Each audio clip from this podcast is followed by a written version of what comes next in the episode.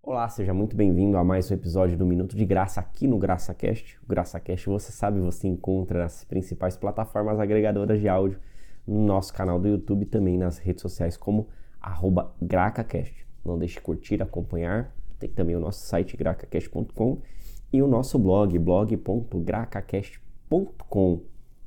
Compartilhe com quem você ama, envie essa mensagem para quem precisa. O tema da mensagem de hoje talvez uma passagem que muitas vezes nós compreendemos de uma determinada maneira e ela tem uma mensagem por trás que Cristo deixou para nós para que nós entendêssemos o nosso sentido de resgate. Vamos falar hoje sobre a oração do desamparado. Com certeza você conhece as palavras proferidas por Jesus na cruz do Calvário: Meu Pai, meu Pai, por que me desamparaste? Mas poucos sabem que este é o primeiro versículo. Aliás, Deus meu, Deus meu, por que me desamparaste? Mas poucos sabem que este é o primeiro versículo do Salmo 22. Nós podemos encontrar no Salmos 22 não só uma descrição do que seria o sacrifício da oração de Cristo que estava desamparado, mas também o que seria o resgate de todos nós. Vamos ler o Salmo 22 que diz assim: Deus meu, Deus meu, por que me desamparaste? Por que te alongas do meu auxílio e das palavras do meu bramido?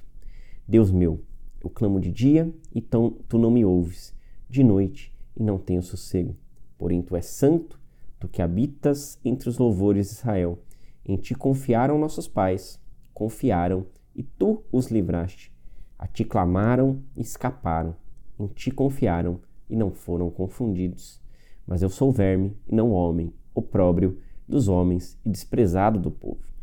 Todos os que me veem zombam de mim, estendem os lábios e meneiam a cabeça, dizendo: Confiou no Senhor, que o livre, livre-o, pois nele tem prazer. Mas tu és os que me tiraste do ventre, fizeste confiar, estando aos seios de minha mãe. Sobre ti fui lançado desde a madre, tu és o meu Deus, desde o ventre da minha mãe. Não te alongues de mim, pois a angústia está perto e não há quem ajude. Muitos touros me cercaram, fortes touros de Bazã me rodearam, abriram contra mim suas bocas como um leão que despedaça e que ruge. Como água me derramei, e todos os meus ossos se desconjuntaram.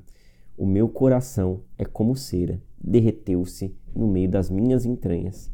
A minha força se secou como um caco, e a língua se me pega ao paladar, e me puseste no pó da morte pois me rodearam cães, o ajuntamento de malfeitores me cercou, transpassaram-me as mãos e os pés. Poderia contar todos os meus ossos. Eles vêm e me contemplam.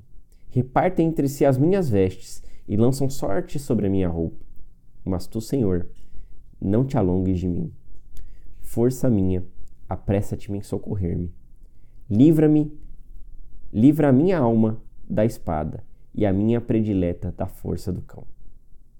Salva-me da boca do leão. Sim, ouviste-me das pontas dos bois selvagens. Então declarei o teu nome aos meus irmãos, louvar-te-ei no meio da congregação. Vós que temeis ao Senhor, louvai-o. Todos vós, semente de Jacó, glorificai-o e temei-o, todos vós, sementes de Israel, porque não desprezou nem abominou a aflição do aflito, nem escondeu dele o seu rosto. Antes, quando ele clamou, o ouviu. O meu louvor será de ti na grande congregação. Pagarei os meus votos perante os que temem. Os mansos comerão e se fartarão, louvarão ao Senhor. Os que buscam o vosso coração viverá eternamente. Todos os limites da terra se lembrarão e se converterão ao Senhor e todas as famílias das nações adorarão perante a tua face. Porque o reino é do Senhor e ele domina entre as nações.